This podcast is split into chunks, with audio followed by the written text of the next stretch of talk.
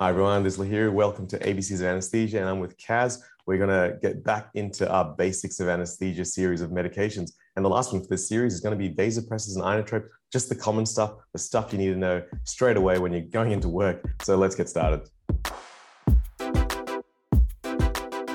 Hey everyone, welcome again. The usual disclaimer, all of this is just general medical advice. Please don't use it to treat any specific patient. Uh, so let's get cracking. Kaz, it's been a while. Uh, happy New Year. How you going? Yeah, good, good. Um, so I think the last one we did together was around in September. Um, what's happened since then? We've had a lockdown. We've come out of lockdown. Everyone's got COVID. Um, yeah, I think I think it's really interesting that whatever we do in this two-year period automatically is dated by any conversations to do with COVID. So you know, in ten years' time, we will look back at this and go, this is during a pandemic. we, we, should we put some kind of timestamp about the level of lockdown and the level of anxiety, or or how or how few restaurants or places we've been to, or uh, the fact that I haven't traveled overseas in this long. I think this is the longest I've been in my life since I probably I was in utero when I um when I haven't traveled. Um, I, so I, I, went to Tasmania over um, just after New Year's and Christmas, and mm. um, we went camping and kind of did a few hikes and stuff um, up in Freycinet. Oh, very nice.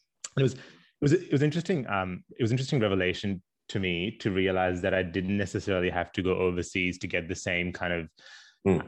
Uh, grounding and perspective that I often go when traveling. Um, that you know, going camping and turning your phones off and spending time with friends is is actually enough. So what were you what you were actually doing was you getting ready for the post-apocalyptic world and you were getting ready to as a prepper you live off the land camp exactly. hunt for food.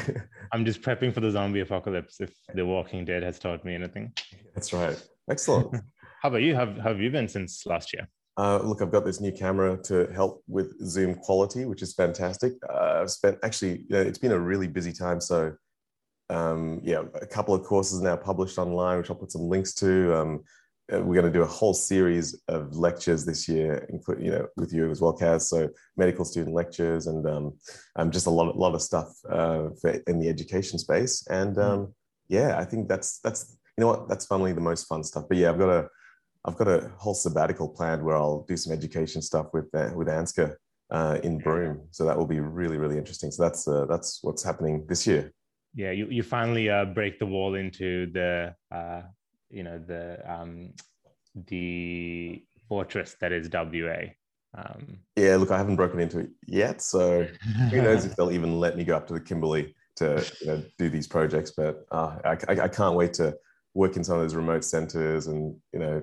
It'll be amazing. To work with a GP and anaesthetist who are a fantastic bunch there. Um, there's such an active education group as well. Um, mm. fantastic guy called Casey Parker. He runs a, a, a podcast called Broome Docs, I think it is. And um, anyway, they uh, they just have a really interactive, really uh, yeah, it really involved education process. Um, this fantastic guy called Greg Coates runs GP and anesthetic shoots weekly through the whole year uh, it's it's it's it's really it's a really great resource um, to be linking in with those guys. So let's get let's get started with some inotrope stuff. Yeah, so I guess in this episode, what we want to do is cover vasopressors and inotropes. So, um, you know, quote unquote, the uppers that we use intraoperatively and in the critical care space. Um, so I guess let's start really broadly and, and hone in on it, um, Lahiru. So, what's the difference between an inotrope and a vasopressor? Yeah, so I mean, the way I think about it, inotrope is anything that increases inotropy. Uh, which is your contractility of the heart. And examples of those would be adrenaline would be the major one. And there's all these others that have inotropic effects like dobutamine, even noradrenaline at high doses has inotropic effects. Um, and uh, ephedrine as well, one of the common ones used. Now note that this is mainly beta receptor activity. So pretty much any, any medication that gives you uh, increased beta, uh, beta 1 receptor activity that will increase your inotropy. So, um, I guess broadly, inotropy is increasing the force of contraction, and this is due to the intracellular calcium concentration. Mm. So, as Lahiri said, you can do this by activation of you know the beta one receptors, which are the main agents we use. Um, and then there's other ones that we use more commonly in ICU. Um, so these are things that inhibit phosphodiesterase um, 3, which is like milrinone, aminophylline, aminophylline, um, IV calcium itself and also cardiac glycosides like digoxin. Um, yep. And then levosimendan, which increases the calcium sensitivity of troponin C. I know I know ICU use it a fair bit in different centers in Victoria. I haven't actually seen it used, but that's kind of an overview, but in really in theater, as, as Lars said, adrenaline, noradrenaline at high doses, and then ephedrine are the main ones we use. Cardiac, you might use dobutamine and things like that, but um, outside of a cardiac theater, it's unlikely. Fantastic. Vasopressors, anything that has this alpha activity on the vessels that causes vasoconstriction or venoconstriction. And so the common things you'll hear about are noradrenaline, obviously, um, but even adrenaline as we get to higher doses, uh, and then metaraminol. Um, so they've got alpha activity, potent vasopressors, um, and anything that really has this alpha activity. So the common ones we'll talk about today are then noradrenaline and metaraminol because they're very specific to what we do. What we do. And what about phenylephrine here? Is that something that you use very often in this in, I've, I've only seen it used in one hospital I've worked in, and only it was just an option. So I remember someone having this hundred mil bag of saline and you know injecting whatever dose of phenylephrine in. I think ten milligrams was the dose, and just extracting it out for each case. Hmm. Um, so you know, it's mixing drugs between patients. Not the worst. Not I guess not the worst thing in that context. But in most of the hospitals I've worked, it's always just been metaraminol for the ease of dilution. Hmm. How, how about you? Yeah, I think I've used it uh, once before, um, and predominantly for obstetrics. I think it's cheap, um, and uh, again, they used to. I think they take one vial, dial it down, and use it between patients. Mm. Um, I think there was a bit of a notion that it was. Um, I think it was traditionally used in um, in obstetrics, so I think it kind of persevered in that space. I think there was some notion it's better than metaraminol, but from oh, what yeah. I know, from what I know, they're very similar, and I think metaraminol is, if anything, a bit better. Is that right? Yeah, that's right. Like all those studies um, where, where they're using, they're measuring the cord gas profiles based on using ephedrine versus phenylephrine, and phenylephrine was better. Um, but those those studies never showed any impact afterwards. So the outcome measures uh, weren't you know necessarily that clinically not necessarily clinically relevant. And plenty of times you'll see people using metaraminol, which wasn't the studied agent, and using it with you know no adverse events as well. So, staying on vasopressors, uh, one of the things that um, took me a while to understand conceptually is um, the actual physiological mechanism by which it increases blood pressure. So, very traditionally, we know blood pressure equals heart rate times, sorry, cardiac output times systemic vascular resistance. So, often I just thought, oh, yeah, it increases systemic vascular resistance and that increases blood pressure. But one of the um, one of the things that I think uh, really changed the way I think about this is the idea that these alpha 1 receptors also exist in the venous system. Mm-hmm. Um, and this venoconstriction um, mm. that you get with these agents increases your venous return and then your preload, which, depending on where you are in the Frank Starling curve, can increase cardiac output. And that contributes quite significantly depending on the patient. So, if you have someone who's relatively underfilled, um, then you have quite a pronounced effect. But if you have someone who's overfilled or with significant cardiac dysfunction um, in, uh, in terms of systolic dysfunction, then the, that effect would be less. And you could even say in someone with severe heart failure, using an alpha 1 agonist would, um, you know, you wouldn't have that venoconstriction and then increase venous return, and you would have increase in afterload, which is the, the force that the heart contracts against. So you would actually not see an increase in blood pressure and you'd actually get a decrease in cardiac output. Yeah, absolutely. And that's really interesting because you can actually observe this in real time. If you uh, if, if, if, anyone's looked at their monitor when they've got an art line in, and often and uh, one of the newer parameters that's available is pulse pressure variation. And pulse pressure variation is probably the best evidence-based measure of fluid responsiveness. So if I if the number is and and the one number to think of is pulse pressure variation of 12, uh, Uh, the patient has to there's a few provisos can't be in rapid af or, or af in general has to have a closed mm. chest minimal PEEP. So there's a few kind of provisos there. And you'll see this pulse pressure variation. If it's really high the pulse pressure is varying a lot which means that you're, you're sitting on a lower part of that frank starling curve. So you're underfilled. And if it's less than 12 then you're probably you, euvolemic or well filled and what I notice in those situations where maybe you're underfilled and you give aramine or metaraminol or a vasopressor, then you see the pulse pressure variation trending downwards. So it's almost like, oh, that makes sense. The volume side of things totally is totally is being addressed with venoconstriction with metaraminol. So that's just a little experiment to check out and run with. That's a really good point. And another way um, you could apply that is, I think one of the things everyone tells you when you're when you're training is if you have a patient who's bleeding, you need you need volume, not pressor.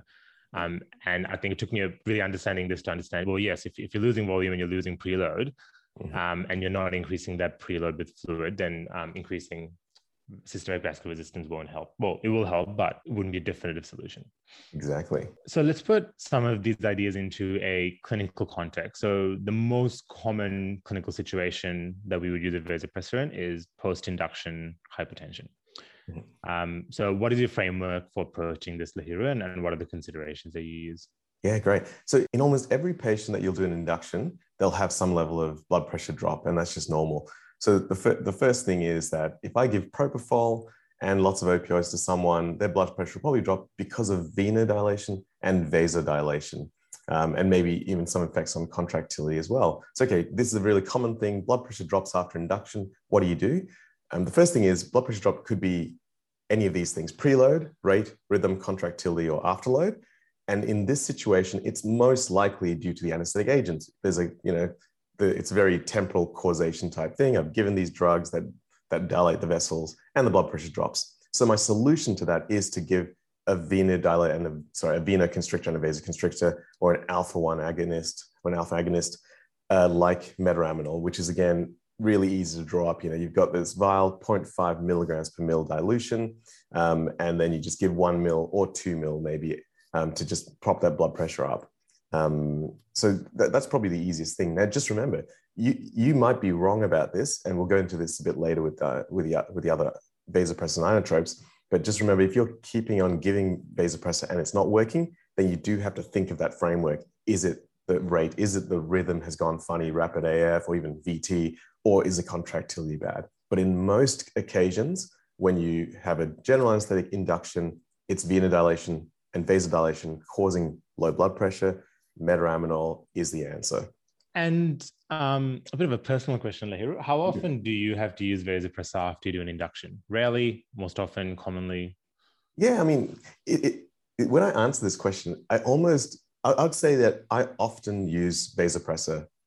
And, the, and I've got to say that this is a funny thing because I think there's a culture in anesthesia that you feel like giving vasopressor is almost like you did a bad induction. I think I think when I was training, there was this culture of oh no, you, you would wear that blood pressure, you'd, you'd you'd let it you'd let it drop. It's it's fine, and it was almost like this thing where you're, you're the sign of a good anesthetic is not giving vasopressor. But I, have got a very count, counter opinion to that, which is if you give the right dose of vasopressor to someone who's pain free and hypnotized, chances are the blood pressure is going to drop, and that's the appropriate response to this and the right thing to do is to make sure that that map is above a certain range. So I will be far more happy with reasonably liberal use of vasopressor to make sure that that blood pressure is going to absolutely be perfusing the brain. So I, I don't I don't like this concept of oh I'll tolerate a, a blood pressure of 70 or 80. If the if their normal blood pressure was 120, I aim you know for 20% of that. And there's a, there's a lot of data coming out recently about um, kind of borderline hypertension intraoperatively and, and adverse effects that come as a result of that, which mm. um, which I think is is very intuitive. But I think you are right. You know, if you're on the ward, you would never tolerate a systolic of 65 and mm. just hmm. go, it'll come up. um, you always treat it, and I think intraoperatively because we potentially contribute to it with the drugs we use, we we often do tolerate it. So I think that's um, mm. I think that's a really valid point. So you should yeah, and there's like the pharmacoeconomic kind of thing as well. Like it costs a lot to keep drawing up these medications and then breaking them open. So potentially in the past, there was this thing of, oh, we've got to, we might have to be a bit more, you know, re- reasonable about where, where we use these things. But again, yeah, you're right. Data coming out about just don't don't tolerate sustained hypo, hypotension in these patients. Mm. And it's, it's a really weird thing to um, have as a consideration. You know, the the five dollars of of a drug um, that you that you don't want to waste when the, the surgical equipment itself costs twenty thousand dollar prosthesis, for example, in an orthopedic case. Yeah, like that cost balance always seemed um, really weird to me. But I think us as a profession, we're we're quite uh, environmentally and financially conscious um, at an individual level, not necessarily at a department level, um, that we do think about it. And I feel like sometimes I think about it more than I should, especially yeah. as a trainee Again, practical advice: if you're a trainee, you, you know you just suggest these things, see what you see what your supervisor says, but just have a look at how often you're using metaraminol and what people's comfort level is or what you know is there evidence for a map or a systolic blood pressure people should aim at? But just know that uh, i think in my opinion i'm not tolerating 80 blood pressures of 80 most of the time that it's i'm always trying to get it above 90 or 100 and if that means running a metaraminol infusion then so be it you know at least um I, I feel like there's very little danger in going or aiming at normality I, I feel like there's just something very intuitively right about that um, it, you know, you don't need to aim at absolute normal, but you know, having having the, the yeah, being able to aim at 20% of normal is, I think, just very reasonable. Let's maybe extend that a bit more. So, as you said, you're giving um, metaraminol, and you're still getting sustained hypotension. Let's say it's a little bit responsive to the to the drug. Um, at what point do you c- consider a should I start an infusion of metaraminol? B, should you add another agent like ephedrine? Um, and C, when do you upgrade to um, you know the the big daddy vasopressors uh, like right. like noradrenaline? Yeah, you're right. So, um, you know, I think a metaraminol is beginner's noradrenaline. You can give it peripherally. Uh, you don't have to put a central line in. It's very easy to dilute, and it's very common and you know very easy and practical and very titratable. Uh, so, first of all, when would I run an infusion? Again, if I'm just constantly giving doses and it's a long enough case, like even if it's a case of an hour, and I'm pretty regularly giving metaraminol. Um, uh, you know, it, it's just really easy to be hands off. You're, you're, you know, you set up the infusion, run it at two, two to five milligrams an hour if, if, that's what they need. You aim at a blood, blood pressure of 20% of their normal blood pressure, and, and, and we're good. You don't have to keep dosing it. Also, your um, anesthetic chart looks a lot smoother because your blood pressures aren't being reactive. Like you, you actually have a nice constant, constant blood pressure. So uh, so in answer to that, I think I would run an infusion if I if it looks like they're using regular, uh, yeah, regular aramine. This this often happens in most cases, but there's some cases that I wouldn't because I know that they're going to start getting hypertensive. So most well patients having laparoscopic surgery, so think of every lap chole you've ever done. Initially, the blood pressure does fall a bit, but as soon as pneumoperitoneum uh, is instituted, generally you have a high SVR state and you probably won't need to be giving that much vasopressor.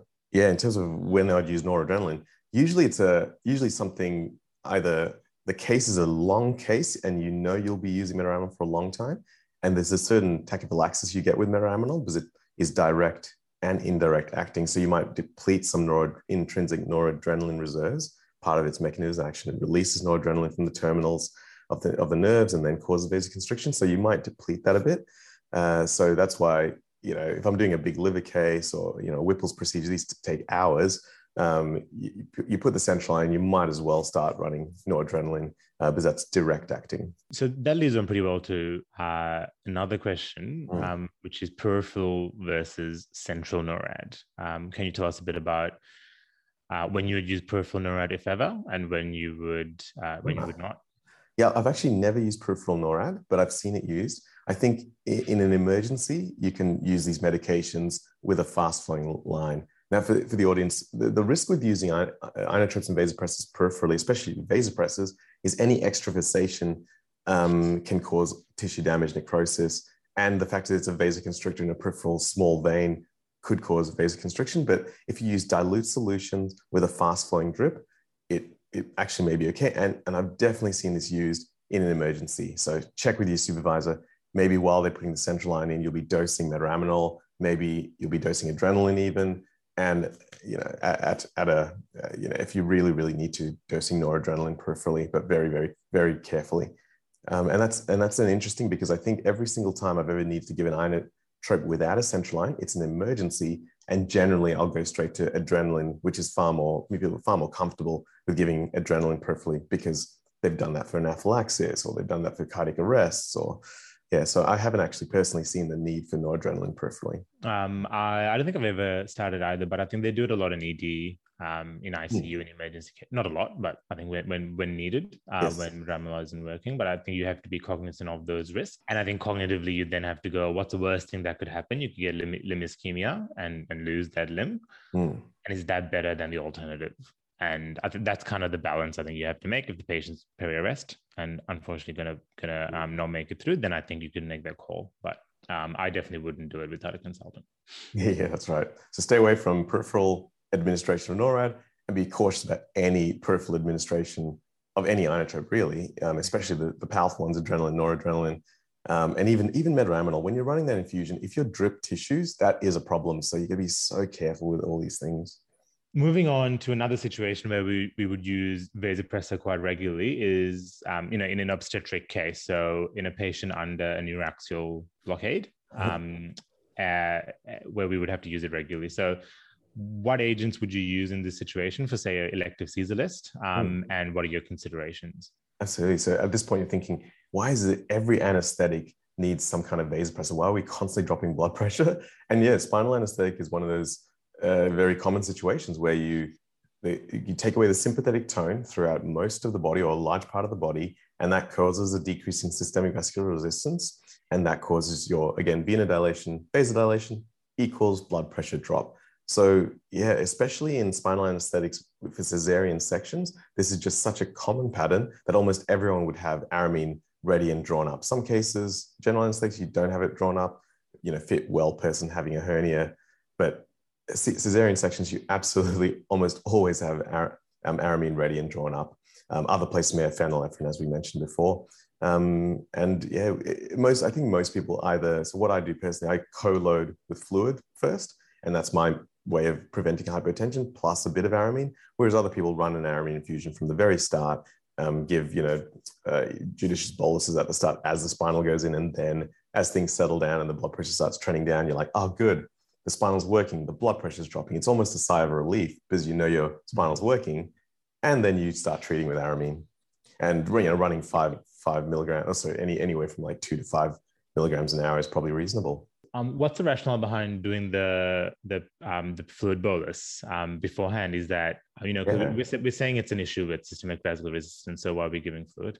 Uh, so it's you know it's venodilation as well. Um, it, so there's an interesting study came out of the International Journal of Obstetric, Obstetric Anesthesia. They're looking at all the ways that you can prevent blood pressure you know, hypotension during Caesars, and co-load was one of the most effective.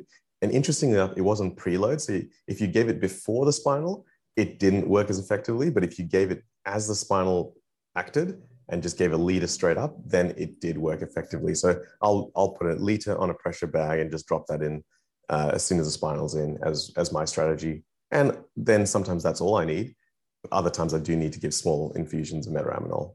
Mm, that, that's quite interesting. I wonder if that's because you do get the movement of the crystalloid into out, out of the intravascular space. So you only get something like 250 mils in a one liter staying. So if you co-load it, potentially you get that maybe increase in, yeah. yeah. Excellent. Um, so we've gone through, I guess these are the kind of common things. Uh, having aramine ready is such a common thing. So uh, sorry, ha, you know, giving aramine during case is such a common thing. Kaz, have you ever had like instances where you're super worried about blood pressure drops and you're, you know, you've already got the infusion started or you, you know, you've already drawn up all your inotropes? Yeah, um, I think the most frequent is the emergency laparotomy, you know, the, the sick emergency septic patient. Um, and often if, if they're above, you know, 65, 70 years old, um, you know that that hemodynamic um, compensatory response is going to be uh, blunted. Mm. So I think in those cases, you know, you always have usually a, um, a big syringe of metaraminol, so 10 milligrams in um, in 20 mils, because you know you'll have to use a fair bit, or um, you will have to start an infusion. Mm. Um, and there are definitely um, those emergency cases where you know you will need to get central access prior to starting the case. You get a central line in, and again, mm. even electively, I think those big cases like um, the Whipple's procedures or any kind of you know um, bigger esophagectomy, you would really want to have central access before you start. So I guess the broad concepts there are someone you're expecting blood loss, someone you're expecting to be um, intravascularly depleted mm-hmm. preoperatively without adequate time to resuscitate, so an emergency situation, mm-hmm. um, or in someone you know is going to have crusty um, autonomic responses, so kind of your vas- your sick vascular patients, or mm-hmm. um, or uh, anyone who's multi-comorbid with lots of kind of diabetic um, neuropathy and things. That's true, yeah, and actually that's a good framework there because uh, it, you know if you're giving a GA, you know you're going to drop the blood pressure and you, all you have to do is add anything else on top of that and suddenly your, your risk of severe hypertension is huge so anyone who's already got preload issues septic you know septic patient volume loss anyone who's got uh, yeah, vasodilated, again, septic patient, anyone with any cardiac issues, valve problems, severe stenosis, you, are always thinking about this as your major problem of induction, you know, hmm. hypertension mm. and poor perfusion. So yeah, nice. Um, and if you're really worried, you just get a bag of NORAD ready preoperatively, and and I think um, I, I, think you would know the patients you need to have that ready for. So the next medication that we very commonly use in anesthesia is ephedrine, or what I say beginner's adrenaline. Um, so yeah, tell us like how do you prepare that? What dose doses do you give? When when would you give it? So ephedrine is um, you know predominantly indirectly acting. It has both alpha and beta activity. So I, I guess that's a similarity with adrenaline. It has both the inotropic and a vasopressor effect. Um, there's a, I think there's a couple of preparations that are out there, but the most commonly used one is um, you have 30 milligrams of ephedrine. So you dilute that down to um, 10, 10 mils. Some people do it to five. I do it as a 10 as a standard. So I can do it in the middle of the night when I, when I can't think.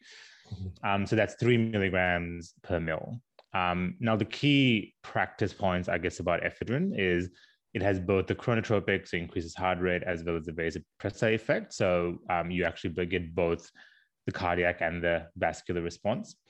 Uh, it takes a little while to work. It's not as fast as miraminol. So um, what I got told when I was a junior was it's it's one cycle of a of a non-invasive blood pressure. So it's about two to two and a half minutes mm-hmm. um, before you get a response. In terms of dosing, you usually give you usually have to give a fair bit, but I, I think I my practice is I always give three, wait for a response, and then you kind of up titrate as you need to. So three to 6 mm-hmm. milligrams, I think, is relatively um, yeah. relatively standard dose. And I, and I found that um, people can be so variable. It's, yeah, sometimes I give it and you're like, oh, did it even go in? Am I getting a response? And other times, so I ended up giving three plus three plus three milligrams to get this effect. And other times I give three and then suddenly the blood pressure is 200. I'm like, well, how did that even happen? Yeah. Um, and I think often, often it's when someone already has had some aramine and they're primed, and then mm-hmm. you add the ephedrine on top of that. Whereas if you just give it straight off as a first agent, you generally need a bit more. And it's a, it's a very common experience, I think, as a first year when you, mm. you know, when the boss, um, when the consultant leaves the room and you your blood pressure drops and you mm. kind of panic a little bit and you're giving it aramine, you give it ephedrine, and suddenly the, the systolic is 220. Yeah you just turn the screen away from the surgery. hopefully that wasn't a carotid endarterectomy or, yeah, a, um, or a subarachnoid case. No. So, um, and, and look, I, I think this is um, a really good medication for a number of reasons. Like, so the two major, you know, uses for it, if I'm having metaraminol that's not solving the problem, again, think of the framework, preload, rate, rhythm, contractility, afterload. I'm solving two of them, but maybe contractility is the issue. So maybe I really just need to give ephedrine to give that beta effect, that inotropic effect, and that's what's going to be uh, best in this patient. So fantastic. I, I, I'm, I'm thinking of all the avenues not to persist at a failing task of just giving metaraminol if, if it's not working. So I give, I give ephedrine. And often that, that is a solution to the problem. Then I'm thinking, why was there poor contractility? So that's one really good use. And the other one is the fact that you can't give many medications intramuscularly, but you can give ephedrine. So imagine that situation where this has happened a couple of times I've seen where a patient's being transferred or something's happened and the drip's fallen out on induction or near induction. Patient's hypotensive. And it's always the case where the drip's really difficult. And the way you buy time is, is I mean, a few things, but one of those things you can give, again, under supervision, make sure you know, there's a lot of other things going on. There's not something just in isolation, but giving intramuscular ephedrine is something that can buy you some time and potentially solve the hypertensive issue while you're trying to get this difficult drip in. Mm, I can't say I've ever had to do that. Um, oh yeah, it's uh, whew, that's it's hairy. When, depending on the situation, it can be very hairy. But you know, this is just. Uh, I, I, keep thinking anesthesia, surgery. These are just high, such high risk environments. There's so many things going on, and um, yeah, these are really good plans to drill and have in place because there's some really random things that could happen. Hmm. And I guess the other um, the other practice point about ephedrine is hmm. uh, it's it, it's a classic um, you know example of a of a drug that undergoes tachyphylaxis. Um, so mm. you get depletion um, of your noradrenaline stores. Um, so so ephedrine has a predominantly indirect um, action, so it causes the release of noradrenaline. Has some um, direct beta one agonism as well. but the more you use ephedrine, and you see it a lot faster than miraminol. if you give frequent dosing doses or a prolonged infusion or a prolonged um, set of boluses, you do get a tachyphylaxis effect. So it's a it's a short term solution. If if that's starting to fail and that tachyphylaxis is showing, then you need to um consider another more potent central agent generally, like noradrenaline or, or adrenaline. Yeah, excellent. Now, there's a really interesting situation that happens. We do so many lap choles, you know, laparoscopic cholecystectomies, and there's a sequence that happens that can be quite quite tricky and can cause problems. So there's definitely something that's described as a major problem. So let's say you've done the induction and the patient is hypotensive, and because of the agents and the patient, you get you've got this pattern of hypotension and bradycardia. And then the surgeon is now about to do insufflation. So at that point, let's say the patient's blood pressure is, you know, 70, heart rate's 45, 50, which, you know, happens in some inductions uh, with the drug combinations that we use. Now, many, people would just go, okay, we better give it, we better give metaraminol because the blood pressure is low. But I'd almost say that's the wrong drug to give because suddenly you'll get that reflex bradycardia just as the um, insufflation occurs. And suddenly you have this situation where you've got a recipe for severe bradycardia or even asystole, which is insufflation of pneumoperitoneum causes a Bezold-Jarisch reflex. You've got your baroreceptor reflex causing the bradycardia, and you've got peritoneal stretch causing bradycardia. And this is something that's been described definitely once in, when I've been working where a patient had a really, really severe issue happen. Um, but at that point, when you've got bradycardia and hypotension and you're about to insufflate, ephedrine's probably the answer. So you mm-hmm. want that heart rate to be above 50 or 60 um, at least while it's happening. So not you know not giving aramine is probably probably the right thing to do. Hmm. That's a, that's a great example, and I think um, it's it's a good example of a confluence of factors.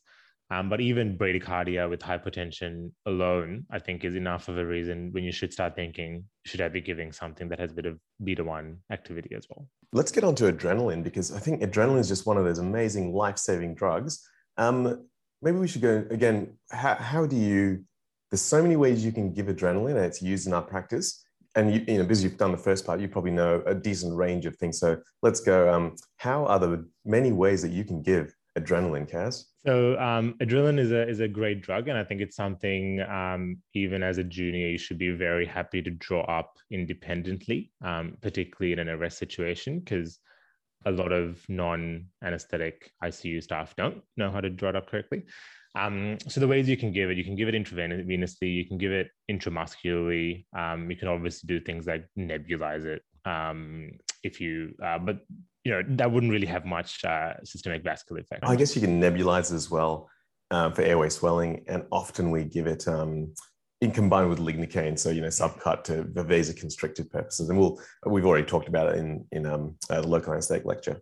Um, so what about dosing? So I guess we the, the preparation is is quite challenging. Um, oh, yeah. so, so we have we have and I, mm. and I, and I still don't understand why the nomenclature is the way it is. I, I think it's just a cruel um it's the cruel fact of life.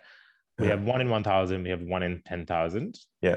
Um, teach us your way of um, conceptualizing the dosing and how you prepare that from both of those solutions. Fantastic. So the first thing to know is that okay, let's um, let's go with a few examples then. Your patient, you're worried because you're on the ward or in some context, and your patient looks like they're really having a severe anaphylactic reaction.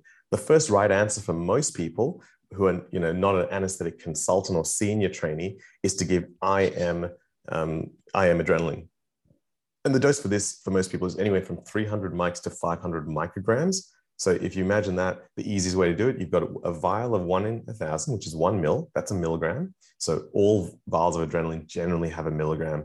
10 mils of one in 10,000 or one mil of one in 1,000, still a milligram.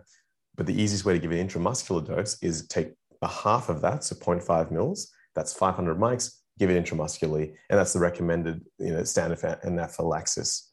Um, now, the proviso, as you become more experienced, more senior, you will be required to give intravenous uh, adrenaline. And this is, this is a risky thing. There's definitely harm that can be associated with it, so don't give it lightly.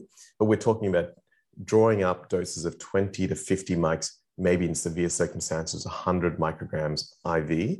And so, you know, that's, that's tricky to draw up. The easiest thing to do is probably get that 10 mil vial. You know that's 100 mics, and you can either just take a fraction of that, like 0.5 mils of that is 50, or you can put the thousand mics into a thousand mils of normal saline and then start drawing up doses as you require it. Um, so I think most anesthetists would do the 10 mil thing, label it well, make sure you can't get that confused with anything else on your tray, because that's again how errors happen, uh, and then give it give it as needed. And definitely when I've had to treat anaphylaxis, I'm getting 10 mils, labeling it well, and then drawing up 0.5 mils at a time to give intravenously. So the way I, so as, as Larry said, in both one in 1,000 and one in 10,000, you have one milligram of adrenaline. And the way I think about it is the one in 10,000. So the key number there is 10. You have one milligram in 10 mils. So I just divide that by 10. So you have 100 micrograms per mil. Mm-hmm. In the one in 1,000, it's one milligram in a mil. So that's that's completely neat. And that that I think uh, I had to figure out my own way of remembering that, and everyone kind of seems to have a way. But I just remember one milligram, 10 mils is one in 10,000, and that that makes sense to me. As as again a practice point, I it's it's it's not uncommon, and I would say borderline relatively frequent that you're in a rest and you ask for or like a peri-arrest and you're asking for adrenaline and someone draws up the one in 10,000 straight. Mm-hmm. Um, and I'm still actually it'd be good to get your advice, because you're a ALS2 yeah. instructor. Hmm. Um, it's one of those conversations that's really difficult because trying to explain how to draw up 10 micrograms per, per mil, because that's what we are often used to having on hand to give, hmm. is really challenging in an arrest situation. Um, mm-hmm. And uh, you know, in, in I've I've progressed now to kind of securing the airway, getting someone else to bag, and then drawing it up myself just to ensure we get a safe dose. Yes.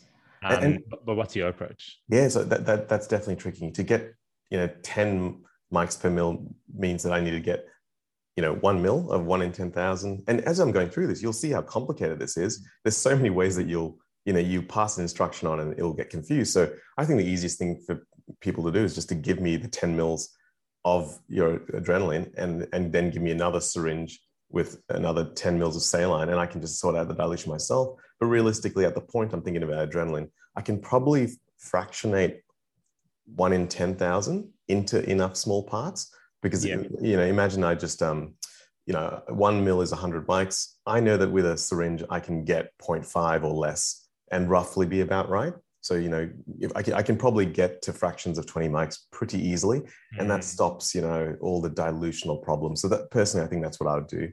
Yeah. That's good advice. And, and I guess um, that, that kind of uh, brings to light what's the difference between 10 micrograms and 20 micrograms probably very little yeah um, exactly it doesn't yeah that's right and and that's one of the reasons why i personally draw morphine neat because uh, you know, I don't have to really distinguish between one and two milligrams, and you know, I can draw it up in a two or three mil syringe, and that's fine.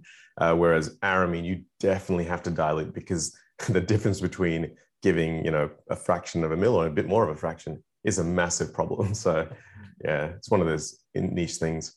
Um, and, I mean, so the other way adrenaline is often required and given is as an infusion. And here's a really great little secret to drawing up noradrenaline and adrenaline, which is uh, often we'll either we, we want to run it in mics per minute anywhere from you know 1 to 20 mics per minute. So here's a here's absolute gold point that you'll once you learn it hopefully you'll never forget is three milligrams in 50 mils of a diluent like uh, like normal saline or dextrose. Um, when you run that three milligrams diluted into 50 mils at mils per hour that equals mics per minute.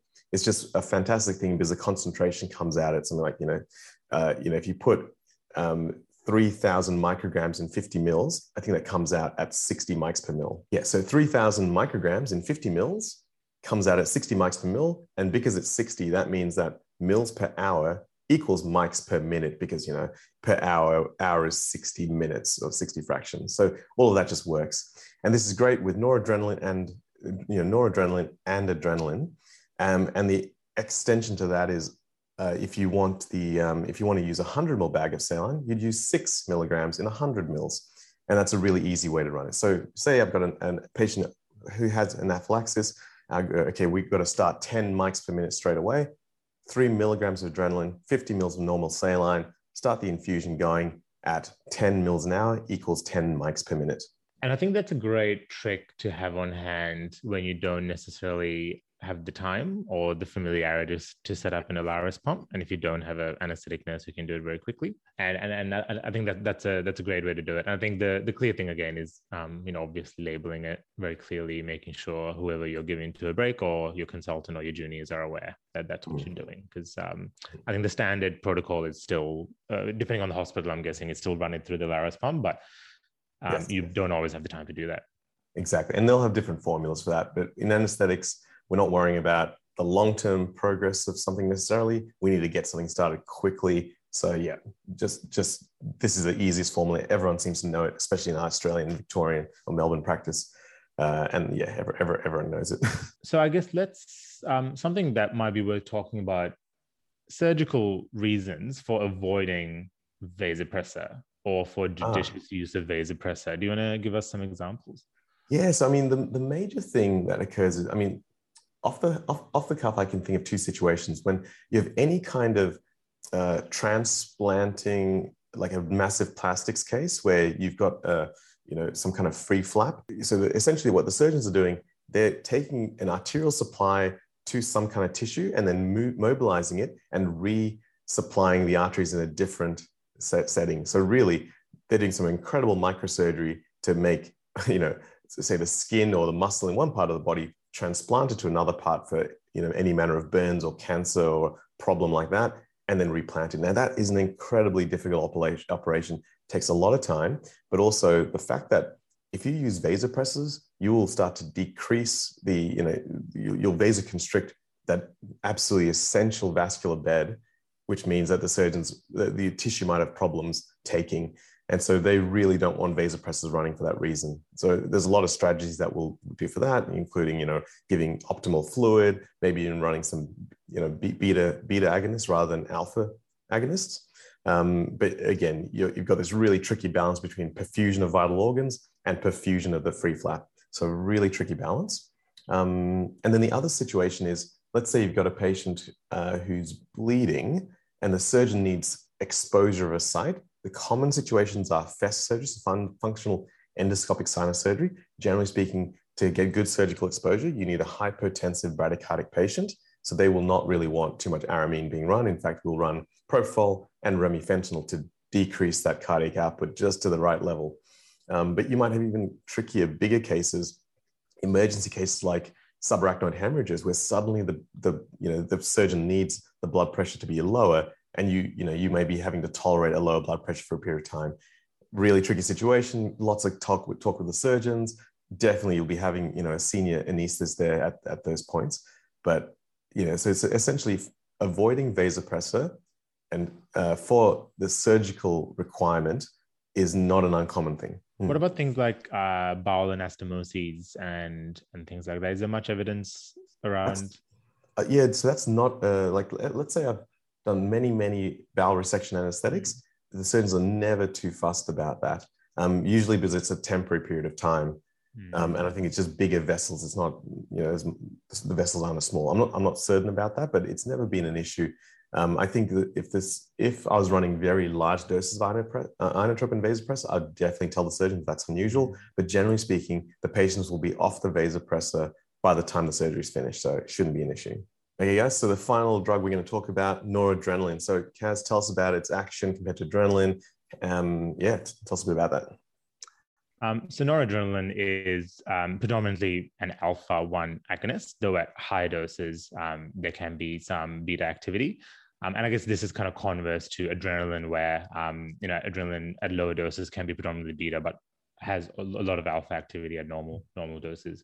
Mm-hmm. Um, so NORAD is you know kind of the the ideal. Um, the vasopressor, as we said before, we want to give it centrally, not peripherally, um, and it's it's a very potent um, vasopressor. So we use it in ICU a lot, um, and I think in theater we use it in in really unwell patients. Um, I think there's probably a handful of patients I've started NORAD on that I've taken off by the end of the case. Mm-hmm. So it's definitely um, with the view of continuing it.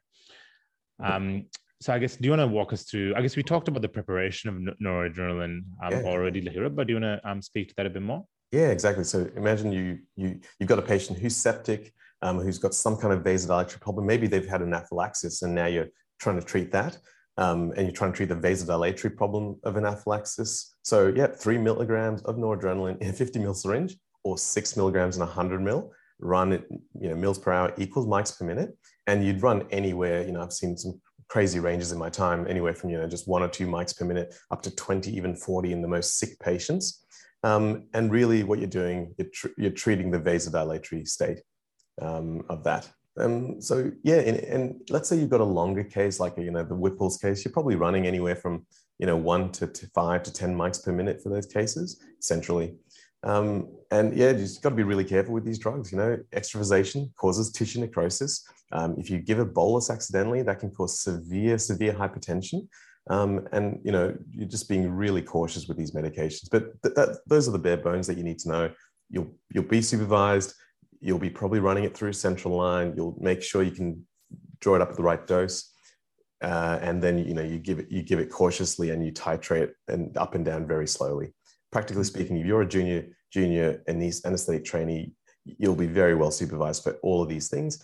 I think the most useful things you can do is suggesting it. So if you have a if you're preparing for a long case, suggesting that oh maybe we should do a central line, drop some NORAD, and having that ability to do the actions like drop NORAD yourself, label it, put it into a syringe or a, or a bag, program the Alaris pump. These are all really useful things that uh, you know, I, as a junior, I was making sure that I could do all of these tasks because these are tasks that you want to be able to do yourself um, as you're learning the more high end things like putting in central lines and overall management of these situations.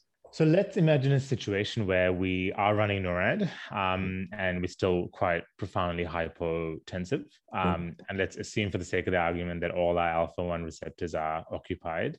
Mm. Um, what are, is there another agent that we could add on to help with the vasoconstriction? Uh, again, this is very much ICU territory. So uh, I've, I've, I've never had a situation where I've failed just nor, noradrenaline. Like, you know, by the time it's getting up to that level, I'm definitely calling for ICU input because they're far more familiar with things. But essentially, I'll maximize adrenaline and noradrenaline. So I'm maximizing veno, vasodilation, plus inotropy and chronotropy. So all of those things are covered. And then you've got these extra receptors. So potentially using vasopressin, which acts on V receptors, um, I think V1 receptors, that, that, can be another thing that you can use, as well as, of, uh, you know, as well as other ways of promoting inotropy and trying to promote cardiac output. Mm, exactly. So um, vasopressin acts on the V1 and V2 receptors. So it's a separate mechanism for vasoconstriction to the alpha 1 receptors. Um, so you often commence it um, when you have have have uh, when you know when you're failing on on primary and alpha um, one uh, adrenergic receptor therapy. Um, again, I don't think I've used it in theater very often, but ICU obviously use it use it quite often. Um, and then I guess other things to think about if you if you're running a high vasopressor and you can't um, you can't wean it off or you're not winning, you then need to think about the other physiological states like you know the degree of filling and and make sure you're covering all your bases and not just getting occupied on just using a vasopressor because um, sometimes that's not that's not the issue. I think that's good. We've covered vasopressors. I think pretty practically, metaraminol and ephedrine, the common stuff you'll use, um, just a system for drawing up adrenaline and noradrenaline, how you'd use it in a few circumstances. And hopefully that helps you in your first few weeks of anesthesia. Fantastic. Thanks for joining us, guys. We'll um, see you next time. Thank you. See you next time. Bye.